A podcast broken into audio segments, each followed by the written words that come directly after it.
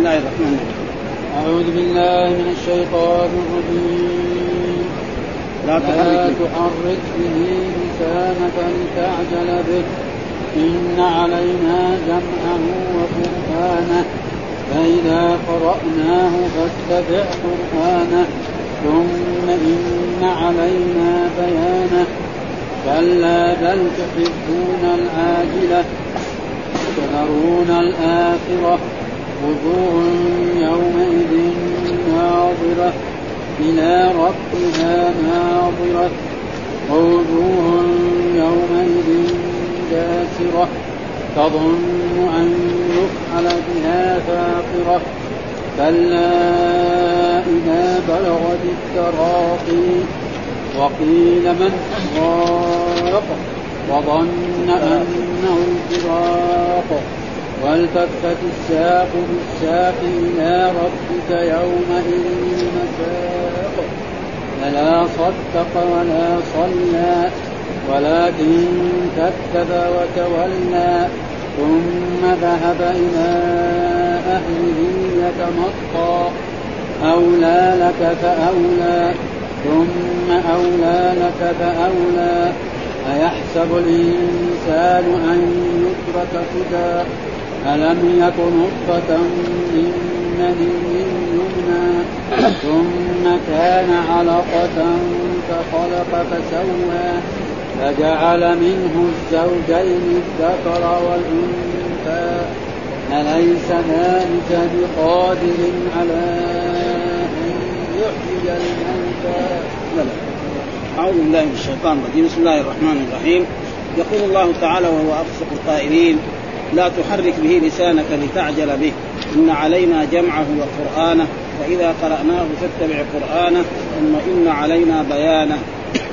كلا بل تحبون العاجلة وتذرون الآخرة. وجوه يومئذ ناظرة إلى ربها ناظرة. ووجوه يومئذ باسرة تظن أن يفعل بها فاقرة. يقول في هذه الآيات لا تحرك به. وفي هذا يقول الإمام ابن كثير هذا تعليم من الله عز وجل لرسوله صلى الله عليه وسلم في كيفية تلقيه الوحي من الملك من الملك. فإنه كان يبادر إلى أخذه ويسابق الملك في قراءته. فأمره الله فأمره الله عز وجل إذا جاءه الملك. الملك بالوحي أن يستمع له. وتكفل الله له أن يجمعه في صدره وأن ييسره لأدائه على الوجه الذي ألقاه إليه. وأن يبينه له ويفسره ويوضحه فالحالة الأولى جمعه في صدره والثانية تلاوته والثالثة تفسيره وإيضاح معناه لهذه لا تحرك به لسانك لتعجل به إن علينا جمعه وقرآنه. فهذا تعليم من الله لرسولنا محمد صلى الله عليه وسلم. كان الرسول إذا جاءه جبريل بالوحي بآيات بآيتين أو بعشرة أو بثلاثين كان إيه؟ إذا قرأ جبريل الآية هو يقرأها خلفه عشان لا ينساها ها ويصير بعد ما ينتهي جبريل يقول موحد. فكان يفعل هكذا. فأنزل الله تعالى لا تحرك به لسانك. أنت إذا جاءك جبريل بالآيات استمع. فإذا انتهى هو وأنت حافظها في قلبك. نحن علينا جمعها في صدرك ولا تنسى ولا كلمة. لا تحرك لسانك. ها؟ أول كان إذا كان جبريل قرأ الآية مثلا قال الحمد لله رب العالمين الرسول كذلك يقولها ويحرك شفتيه. فقال الله لا لا تحرك به لسانك لتعجل به. يعني لتعجل إيه؟ في حفظه. إن علينا جمعه. علينا الضمير في علينا عائد على الرب سبحانه وتعالى. جمعه في صدرك ها؟ جمعه في صدرك ها؟ وقرآنه. يعني ما تنسى منه شيء. ابدا. فإذا قرأناه فإذا قرأه يعني الملك الذي هو جبريل. فإذا قرأناه ونسب القراءة إلى إيه؟ إلى إلى الرب سبحانه وتعالى. لأنه هو المرسل. ها؟ فإذا قرأناه من الذي يقرأ؟ نعم جبريل عليه السلام. لكن الله قال وإذا قرأناه لأنه إيه؟ هو بيتكلم بكلام مين؟ بكلام الرسول. فإذا قرأناه فاتبع قرآن. فإذا قرأه جبريل نعم حالا وإذا أنت حال تقرأه على أصحابك وعلى كل إنسان. هذا معناه هذه آداب زي ما قال في هذا الآية يقول هذا تعليم من الله عز وجل لرسوله صلى الله عليه وسلم في كيفية تلقيه الوحي من الملك. فإنه كان يبادر إلى أخذه ويسابق الملك في قراءته. فأمره الله عز وجل إذا جاءه الملك بالوحي أن يستمع لهم. وتكفل الله له أن يجمعه في صدره وأن ييسره لأدائه على الوجه الذي ألقاه إليه وأن يبينه له ويفسره فالحالة الأولى جمعه في صدره والثانية تلاوته والثالثة تفسيره. يعني يجي بعد ذلك الرسول يعني يجمعه في يحفظه وكذلك يقراه على أصحابه كاملا وكذلك يبين له فيه ما فيه من حلال ومن حرام. فلا يحتاج الرسول يقرأ القرآن على مثل ما قال الله تعالى في كتابه عدة آيات. يعني والذي بعث في الأميين رسولا منهم يتلو عليهم آياته ويزكيهم ويعلمهم الكتاب والحكمة وإن كانوا من قبل لفي وقال لأزواج النبي صلى الله عليه وسلم واذكرن ما يتلى في بيوتكن من آيات الله والحكمة. واذكرن ما يتلى في بيوتكن.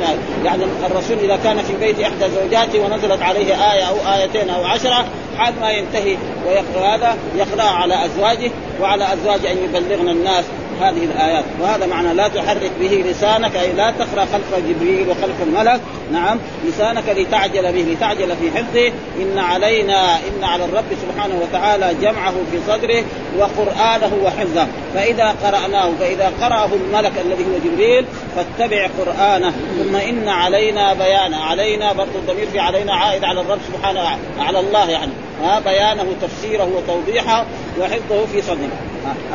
ثم بعد ذلك يقول كلا آه كلا إما نفسرها حرف ردع وزجر وإما حقا. إيش السبب؟ آه بل تحبون العاجل وتذرون الاخره، ليه كفار قريش يعني كذبوا القرآن وكذبوا الرسول وقالوا سحر وكذب وكهانة وغير ذلك؟ لأنهم مفضلين إيه الدنيا على الآخرة، اولا منكرين الآخرة مرة هم. مش يقولوا ما في يوم قيامة ابدا ولا في شيء، فلأجل ذلك كانوا إيه يهزؤون بالرسول ويهزؤون بالقرآن ويقولوا أساطير الأولين ويقولوا عن القرآن كذب وسحر وكهانة إلى آه بل تحبون وتذرون الآخرة. آه الآخرة ما لها صفة عندهم. والواجب على المسلم أن تكون الآخرة هي المهمة يعمل لآخرته أكثر. آه ولدنيا لا يترك. الدنيا يعمل لها لكن لا تكون غاية تكون وسيلة.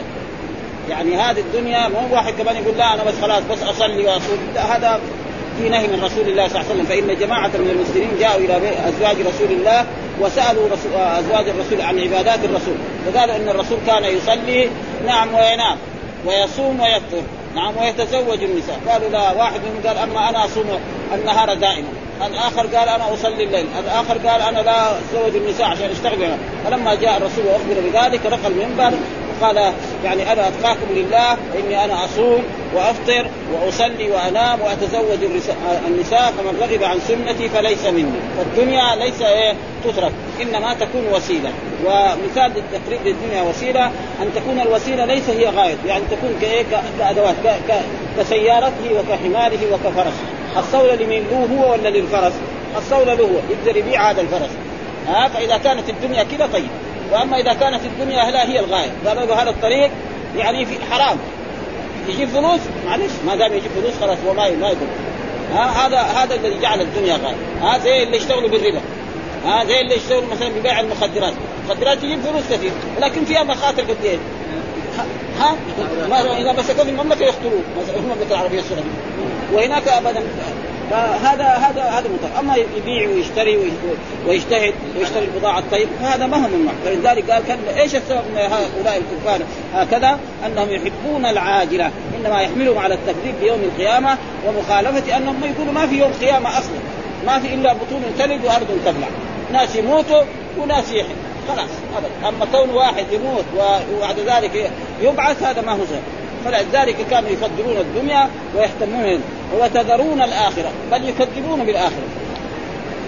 ثم بعد ذلك يقول الله تعالى وبعد ذلك وجوه يومئذ ناظرة إلى ربها ناظرة وجوه يعني وجوه المؤمنين يومئذ ناظرة يعني حسنة بهية نعم مسرورة إلى ربها ناظرة يوم القيامة. الوجوه المؤمنة تنظر إلى ربها سبحانه وتعالى وقد ثبت ذلك في آيات كثيرة في كتاب الله سبحانه وتعالى على أن المؤمنين يرون ربهم كما يرون القمر ليلة الموت سأل المؤمنون رسول الله صلى الله عليه وسلم أصحابه هل يعني نرى ربنا يوم القيامة؟ قال هل ترون يعني القمر ليلة البدر؟ قالوا نعم. قال إنكم سترون ربكم كما ترون القمر ليلة البدر لا تضامون في رؤية يعني لا تظلمون يعني بأن يراه البعض ولا يراه البعض. فالمؤمنون كلهم يرون ربهم. وهذا جاء في القرآن في آيات منها هذه وجوه يومئذ ناظرة، إيش معنى ناظرة؟ حسنة وبهية ومسرور إلى ربها إلى خالقها ناظرة. هذا هو تفسيرها. وجاء في أحاديث عن رسول الله إنكم سترون ربكم كما ترون القمر ليلة البدر لا تضامون في روح. فإن استطعتم ألا تغلبوا على صلاة قبل طلوع الشمس وصلاة قبل غروبها فافعلوا. ها وصلاة قبل طلوع الشمس هي صلاة الفجر لأنها مهمة وصلاة قبل غروبها وهي صلاة العصر وهي الصلاة الوسطى لقول الله تعالى حافظوا على الصلوات والصلاة الوسطى وقوموا لله قال والصلاة الوسطى هي صلاة العصر. أصح الأقوال لأن الرسول الذي فسرها وإن كان بعض العلماء كالمالكية يقول الصلاة الوسطى هي صلاة الفجر ها فالحديث حج عليهم. لأن هذا ثابت في الحديث بل آه، كان مولى لعائشة فقال فأمر عائشة أن يكتب لها نصحا فقال إذا جئت هذه الآية آذني قال فقال حافظوا على الصلوات والصلاة الوسطى صلاة العصر. لكن ما في قراءة يمكن قراءات شاذة على كل حال. فالذي يريد أن يرى ربه يؤدي العبادة ويفعل كل العبادة فإنه سيرى ربه كما يرى نقل بمعنى لا تضامون في رؤيته بأن يراه البعض ولا يراه البعض. ها مثل ما لما يجي حاكم هنا في المدينة اللي ما يريد يزاحم هناك في باب السلام ما يشوف. ها لكن دحين في هذه الأيام بسبب التلفزيون إذا عنده تلفزيون في الليل يشوف فيديو مثلا ها؟ إذا أما الرب خلاص كل واحد يوم القيامة يرفع رأسه كذا يشوف الرب سبحانه وهذا يكون أعظم نعمة وأعظم رضوان للمؤمن ووجوه يوم وقال الله تعالى في ذلك يوم تبيض وجوه وتسود وجوه. يوم تبيض وجوه تبيض وجوه مين؟ وجوه المؤمن وتسود وجوه مين؟ الكافرين وقال في آية كلا إن مع ربهم يومئذ لمحجوبون. لما حجب الكفار معناه إيه؟ المؤمنين لأنه ما لو كان كان لو كان المؤمنون والكفار كلهم يحجب عن الرب يصير هذه الآية ما لها محل.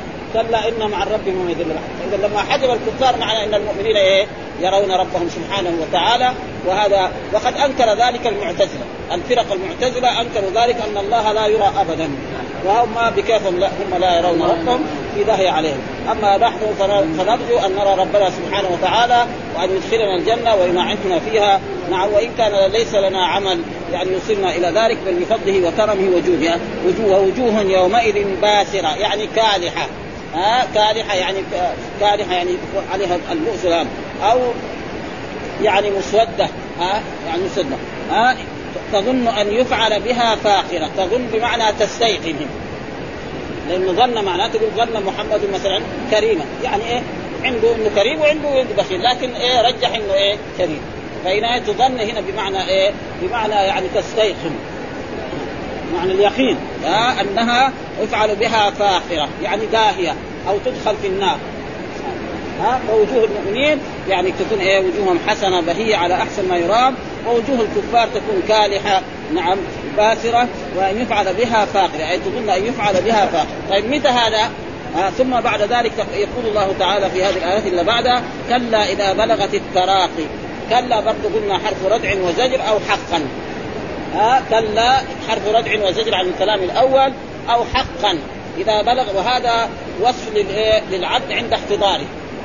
إذا احتضر العبد أي إنسان يبغى يموت يجيه ملك الموت ويجيه معه أعوانه فإذا كان مؤمنا يأتي ملك الموت ومعه أعوان ومعه يعني كفن من الجنة فيسل الروح كما يسل الإنسان الشعر من من الماء أو من السمن أو من الحليب.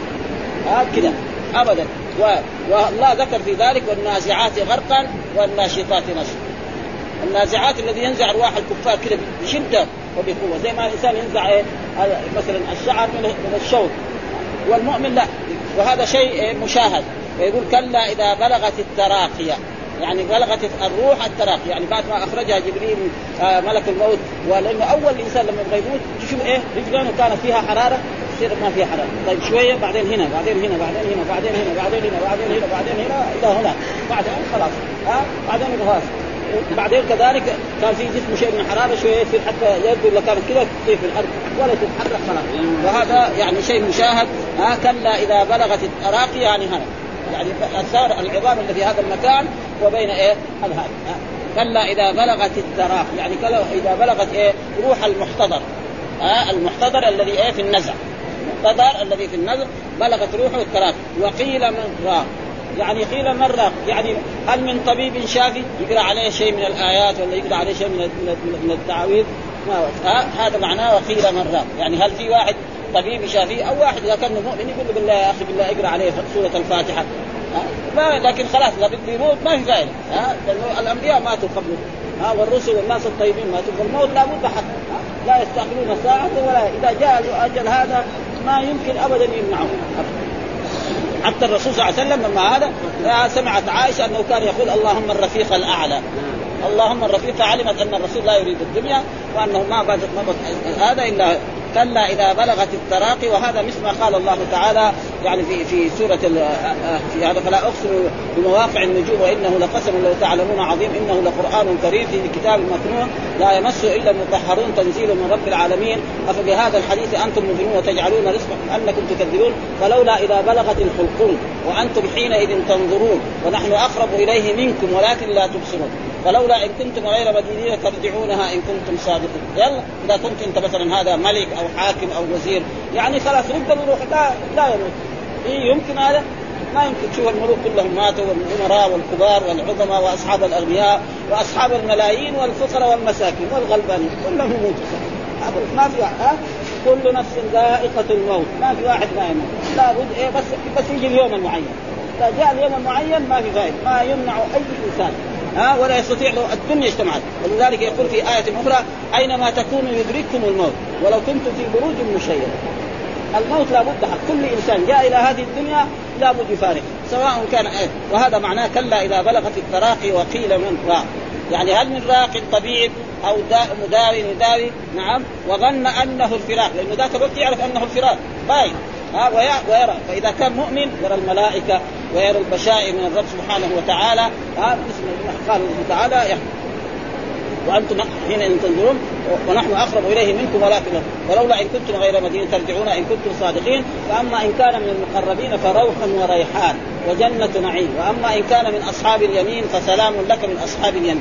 وأما إن كان من المكذبين الضالين فنزل من حميم وتصفية جحيم. هذا نفس القرآن يعني كذا المؤمن هكذا والكافر وظن والتفت الساق بالساق. يعني التفت الساق بالساق فسر بتفاسير. بعضهم فسره والتفت الساق بالساق يعني في الكفن. يجيبوا يد رجله هذه مع رجله هذه ويلفوا الكفن. آه هذا تفسير. وفسره بعضهم والتفت الساق بالساق بعدة أشياء يعني. آه والتف يقول يوم من أيام الدنيا ويوم من أيام الآخرة. هذا أول آخر يوم من أيام الدنيا. والأيام اللي بعدها من يوم إيه؟ القيامة. وفسره بعضهم آه يوم من أيام الدنيا ويوم الآخرة. والتفت الساق الأمر العظيم بالأمر العظيم. وقال مجاهد والتفت الساق ما ساقا. إذا التقتا يعني في إيه؟ في, هذا وفي رواية ماتت رجلاه. رجلاه كانت اول لا في حركة يروح بها من هنا ومن هنا. لما دحين لو, لو وقفناه دور يطيح في الأرض. ما يقدر ولا يقدر ولا يقدر خطوة يقدر خلاص. ها؟ وفسره بعضهم والتفت الساق بالساق يعني التفت إيه؟ ساق يعني في إيه؟ في الكفن.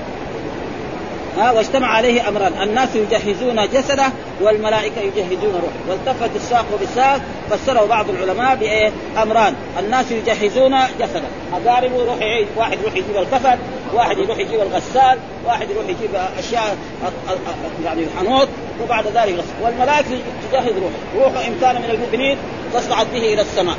تفتح له السماء الدنيا ثم الثانية ثم الثالثة ثم يصل إلى إلى ثم بعد ذلك الله يقول يعني ردوا عبدي إلى الأرض فمنها خلقته ومنها أعيد. وإذا كان كافرا هذا تغلق عنه أبواب السماء لا تفتح له أبواب السماء. وهذا معناه يعني هذه التفاصيل كلها في إيه؟ والتفت الساق بالساق. وهذا كله تفسير يعني صحيح كما يقول إيه؟ وقيل والتفت الساق التفت إيه عليه الدنيا والآخرة. وقيل التفت يقول يوم من أيام الدنيا وأول يوم من أيام الآخرة. فالتقت الشدة بالشدة إلا من رحمه الله. وقال والتفت الساق الأمر العظيم بالأمر العظيم. وقال جاهد بلاء ببلاء. وقال الحسن البصري والتفت الساق بالساق. هما ساقاك إذا التقتا آه في الكفن. وفي رواية ماتت رجلاه فلم تحملاه وقد كان عليهما جوالا. كان يقدر يسافر برجله من المدينة إلى مكة. أو من الناس سافروا يعني من الشام إلى فعين لما هذا ما يقدر ولا يتحرك ولا شيء. وهذا لابد من كل إنسان يعني يصل إلى هذه الدرجة. ما في واحد يعني ما يقدر فإذا الأنبياء صلوات الله وسلامه عليهم ماتوا فلا ولذلك من الامثله اللي يمثل بها في النحو يقول مات الناس حتى الأنبياء. ها؟ ها؟ حتى الأنبياء. إذا وصلت الموت إذا وصل الأنبياء الناس الثانيين بقوا والله يقول كل نفس ذائقة الموت. أفإن مت فهم الخالدون ها؟ ويبقى وجه ربك ذو الجلال والإكرام ولا بد من الموت. هذا إنك ميت وإنهم ميتون ثم انكم يوم القيامة عند ربكم تختصمون إيش معنى الموت؟ خروج الروح من الجسد. بس هذا معنى الموت تخرج الروح من الجسد. وهذا ما في عيب لا على الأنبياء ولا على الروح لما تخرج من الأنبياء تصير في أعلى مكان في الجنة. ها؟ ابدا الله يقول عن الشهداء ولا تحسبن الذين قتلوا في سبيل الله امواتا بل أحياء عند ربهم يرزقون. فرحين بما آتاهم الله من فضله ويستبشرون بالذين لم يلحقوا بهم من خلفهم ألا خوف. فإذا كان الشهداء نعم في الجنة ها؟ وفي أرواح حواصل طير تطرح في الجنة وتأوي إلى قناديل معلق تحت العرش فالأنبياء والرسل صلوات الله وسلامه عليهم وأولو العزم من الرسل والرسول محمد صلى الله عليه وسلم يكون أعلى درجة من هذا. ها؟ وهذا معناه والتفت إلى ربك يومئذ المساق. وهذا في إيه؟ في المحتضر الكافر. أو العاصي معصية كبيرة من الكبائر إلى ربك يومئذ المساق. يعني عرف إنه خلاص دحين عارف إنه يروح إلى الجنة وإلى النار. الإنسان إذا احتضر يعرف فين مقامه. أما في الدنيا هنا قد يساوي يقول إنه هو من الناس الصالحين من الناس الطيبين من المؤمنين. فلا يضحك على الناس. لكن لما يصير محتضر يعرف فين رايح رايح الجنة ولا رايح ولذلك جاء في حديث قراناها أن الرجل الصالح ها يقول قدموني قدموني والثاني هذاك الكافر يقول فين رايح تودوني؟ خايف. وبعدين يودوه القبر. والقبر على شوف هذه أول مرحلة من مراحله أول شيء الاحتضار ثم بعدين القبر. بعدين يجلس في القبر مدة ما شاء الله. هناك في القبر الله يقول عن آل فرعون النار يعرضون عليها غدوا وعشيا النار يعني إيش اللي يعرض؟ الروح. الجسد هذا قد يمكن راحت أكلته الأرض وهكذا. ها؟ يومئذ فلا صدق ولا صلى. هذا الشخص الذي كان كذا لا صدق. بالأنبياء ولا بالرسل ولا بالقرآن بل قال القرآن سحر وكذب وكهانة ولا صلى نعم ما صلى لله ابدا. و و ولكن كذب وتكذب القرآن وكذب الرسل وكذب يوم القيامة وتولى يعني أعرض عنه. ثم ذهب إلى أهله يتمتع يتوختر كذا لما يمشي في الشارع مع الناس الكبار وفي هذا يتوختر يروح مشي كذا يمينا ويسارا. ها فهذا هذا إيش يساوي؟ قال إلى أهلي يتوكل أولى لك فأولى، إيش معنى أولى لك فأولى؟ هذا التهديد من الرب سبحانه وتعالى، يعني أنت كيف تبختر وكذا وتمشي هكذا. وقد ذكر الله ذلك في في آيات من هذا إلى أهل يعني زي ما يقول هذا من جهاد أولى لك فأولى. هذا تهديد ووعيد أكيد من الله تعالى للكافر المتبختر في مشي. يحق لك أن تمشي هكذا وقد كفرت بخالقك وبارئك كما يقال في مثل هذا على سبيل التهكم والتهديد. ذق إنك أنت العزيز الحكيم. الله يقول للكفار يوم القيامة. هذا اللي يكون عزيز مثلا فرعون. يقول إيه أنا ربكم الأعلى. دجال هذا كبير جدا. ربكم الأعلى. طيب بعدين دحين إيه الله يقول له ذق إنك أنت العزيز. اي ادخل النار. ها؟ والله ذكر النار. وكذلك قال فاعبدوا ما شئتم من دون. ها؟ وجاء في آكلوا وتمتعوا قليلا انك كلوا. هذا فعل أمر. يعني يأكلوا؟ لا. يعني كن في الدنيا هنا وتمتع إنكم مجرمون. وفي آية فاعبدوا ما شئتم من دونه الله ما يقول فاعبدوا ما هذا على وجه التهكم والتهديد. ها الله يأمر بإيه؟ اعبدوا الله. هذا لا. فلما قال اعبدوا ما شئتم هذا على وجه زي مثال لذلك يقرب رجل يكون مجرم ها وأخذته الشرطة ودخله السجن. لما يدخلوه السجن بعدين مدير السجن يقول له تعال. ما يجي لأنه لو جاء قبل ما يكون يصلحوا كف أو كفين أو يبدو بالخزران ها؟ زي ما يقول له تعال هو ما يجي.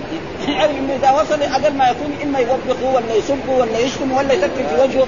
ها فهذا يعني معناه التهكم ها؟ يعني هذا معنى التوج لأنه لسه ما إيه توج ولسه ولا حكم ولا هذا فهذا معناه يقول هذا تهديد ووعيد أكيد من الله تعالى للكافر المتبختر في مشي.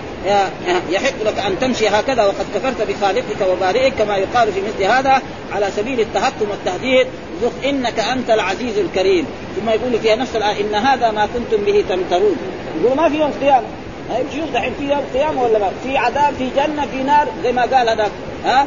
الاشدين يقول أنتم يا قريش أنتم أنتم آلاف معلم أنا أكفيكم 17 الله يقول إن الملائكه يعني الملائكة في الجنة 19 أنا علي 17 17 دول أضربهم وأكسر رؤوسهم وأقتلهم. وانت يا قريش كلكم عليكم اثنين. فبدال هي كلها 19 إيش 19 اللي إحنا نكسرهم ها؟ فالله رد عليهم. هذول ما هم بشر يعني حتى ما هم عسكر. ولا شرطة ولا ولا بوليس يعني. هذول ملائكه الواحد منهم قوي جدا. وهذا عشان فلذلك هنا يقول الله تعالى في هذه الآيات ثم ذهب إلى اهله يتمطى اولى لك فأولى. يعني هذا توبيخ وتغيير ثم اولى لك فأولى. وقد قيل أن هذا أن الرسول قال لأبي جهل اولى لك فأولى. فقال يعني تهددني يا محمد أعظم رجل في مكة أنا بين الجبلين هذا فقام على الرسول فبعد ذلك الآية تنزل هذه. ها؟ يعني الرسول كان قالها كذا بس من عنده. ثم بعد ذلك أولاد ثم بعد ذلك يقول أيحسب الإنسان أن يترك سدى؟ أيحسب الإنسان جنس الإنسان أن يترك لا يؤمر ولا ينهى بس الله يخلق الإنسان. نعم ينعم عليه بالنعم الظاهرة والباطنة يأكل ويشرب ويعطي له المال ويعطي له الصحة ويعطي له الأولاد ويعطي له بس كذا بلاش. يعني كأنه زي زي كانها بقرة أو ناقة أو أو لا يزيد. لا إنما هذا الإنسان جعله الله خليفة في هذه الأرض يامره وينهاه. ها فيأمره بعبادة الله وينهاه عن الشرك ويأمره بالطاعة ويأمره ببر الوالدين ويأمره بالصلاة ويأمره بالزكاة لأنه له عقل. بخلاف الحيوان، الحيوان يأكل ما يدري إيش بيأكل. ها يجروه يذبحوه ما أما هذا لا مسؤول.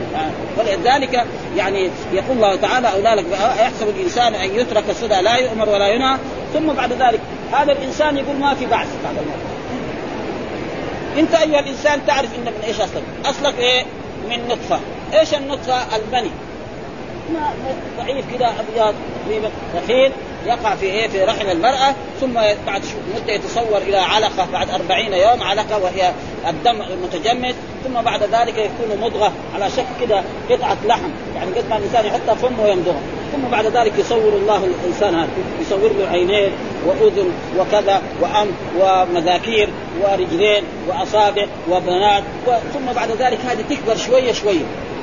ها تكبر شوية شوية. ثم لما يجي الولادة يخرج. ثم السبيل يسرها. فسره بعد ثم السبيل يسرها خرج سهل الخروج من إيه؟ من بطن أمه. من فين؟ من مكان ضيق من فرج المرأة. هو يجي له قبل ما يكون يجي قد كده قبل ما يجي قد كده وإذا تعثرت الولادة يساوي كل شيء ما في فائده يموت يموت تموت الأم ويموت الولد. مين اللي يفعل هذا الرب؟ فأنت أيها الإنسان الذي خلقت من ماء ما تقول ما في بعد بعد الموت. مين اللي خلقك وأوجدك لعدم الوجود؟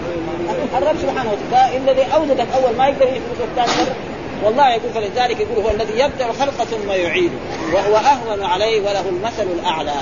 آه مين اللي خلق الإنسان هو الرب سبحانه واوجده من العدم فإذا أماته وصار اضمحل في الأرض وصارت وصار عظاما وصار هذا فإذا أراد ولذلك الله يقول زعم الذين كفروا أن لن يبعثوا.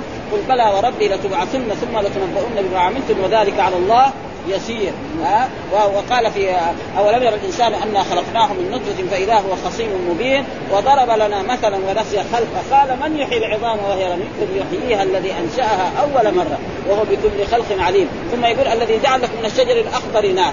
العادة الشجر ما يصير في نار. في شجر في البادية كذا يضرب كذا اثنين يغلي يجي الشجره الثانية ما اللي يفعل هذا ها؟ أفرأيتم ما تورون؟ اانتم أنشأتم شجرتها أم نحن المنشئون؟ نحن جعلناها تذكرة ومتى هذه إيه عظمة يعني من الرب سبحانه. ومع ذلك قالوا لا أبدا هذا مو صحيح. ولأجل ذلك الله يقول ألم يكن؟ وهذه زي ما قلناها أمس يعني ألم يكن؟ حذف إيه نون يكن على وجه الجواز.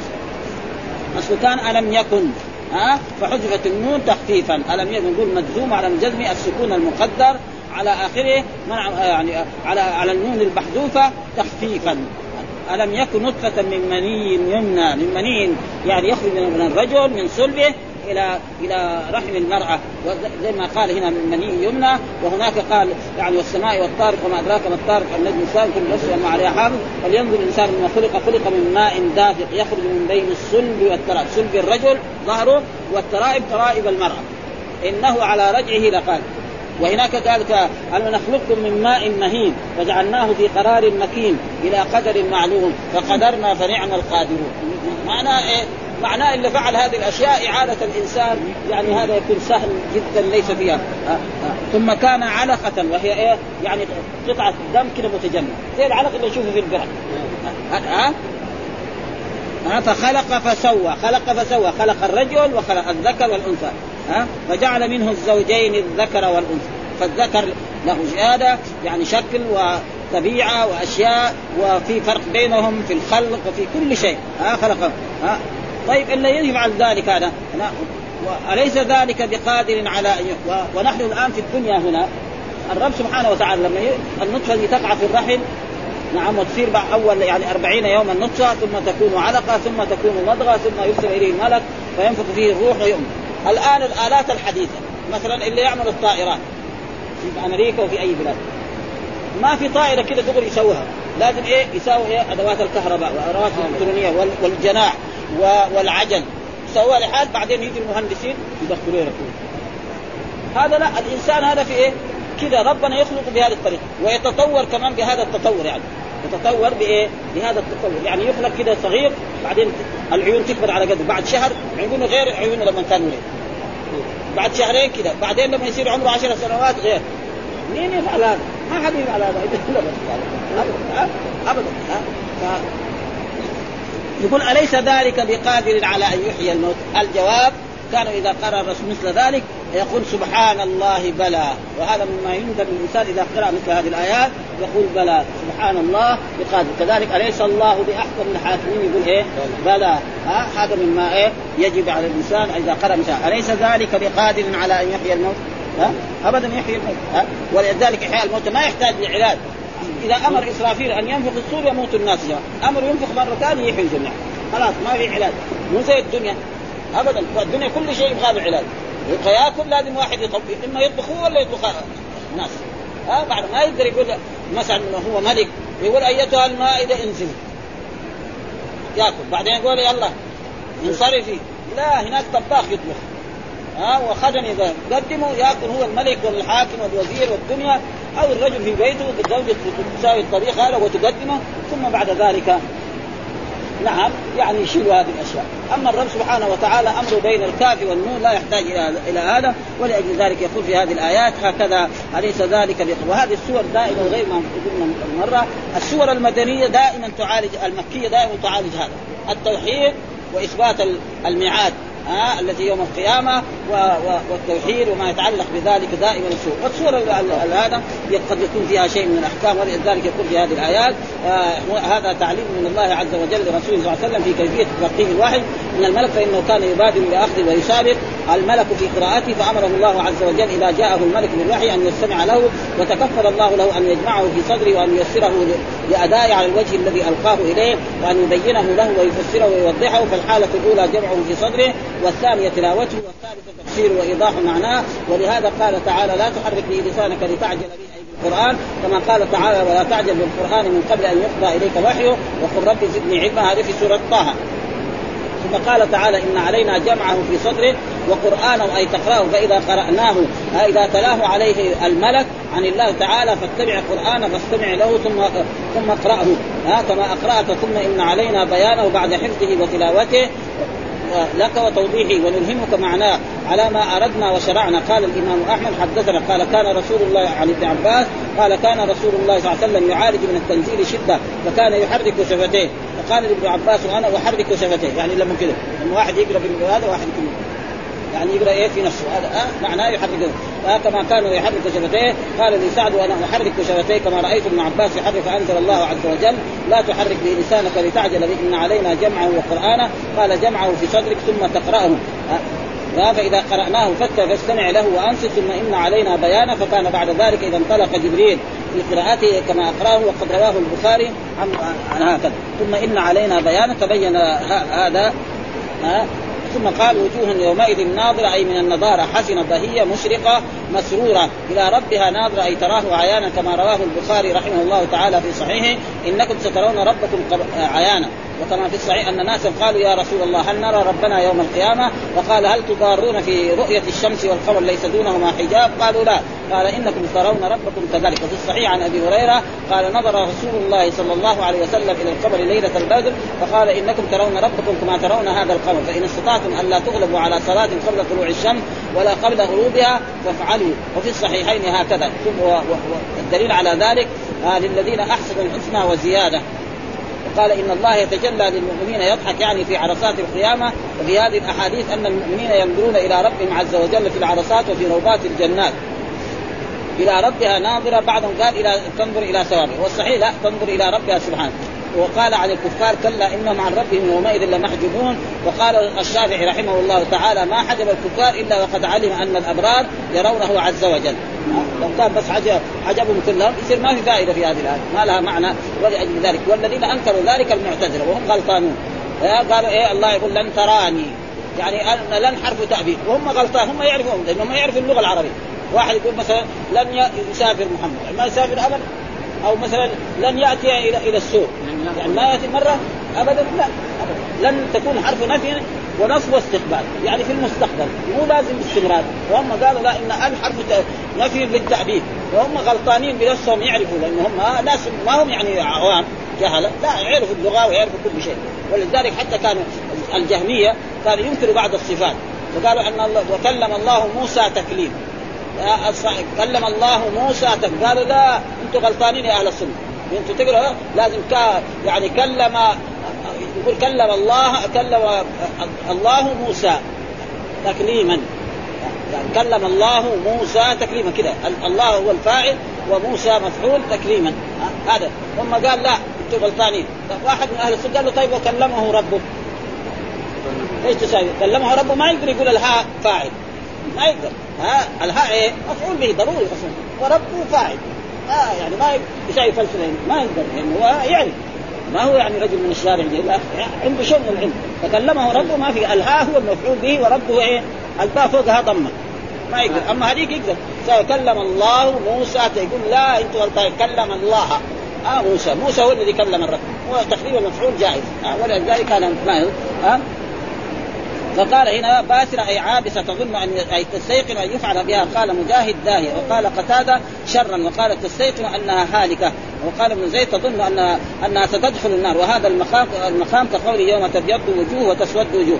أما الذين اسودت وجوه أكفرتم بعد إيمانكم فذوقوا العذاب ما كنتم تكفرون. وأما الذين ابيضت وجوه ففي رحمة الله وقال في آيات أخرى وجوه يومئذ مسفرة ضاحكة مستبشرة ووجوه يومئذ عليها غبرة ترهقها قترة. أولئك هم الكفرة. وقال وجوه يومئذ خاشعة عاملة ناصبة تصلى نارا حامية. إلى قول وجوه يومئذ ناعمة لسعيها راضية فالناس ينقسم إلى قسمين هناك يوم القيامة. والحمد لله رب العالمين وصلى الله وسلم على نبينا محمد وعلى آله وصحبه وسلم.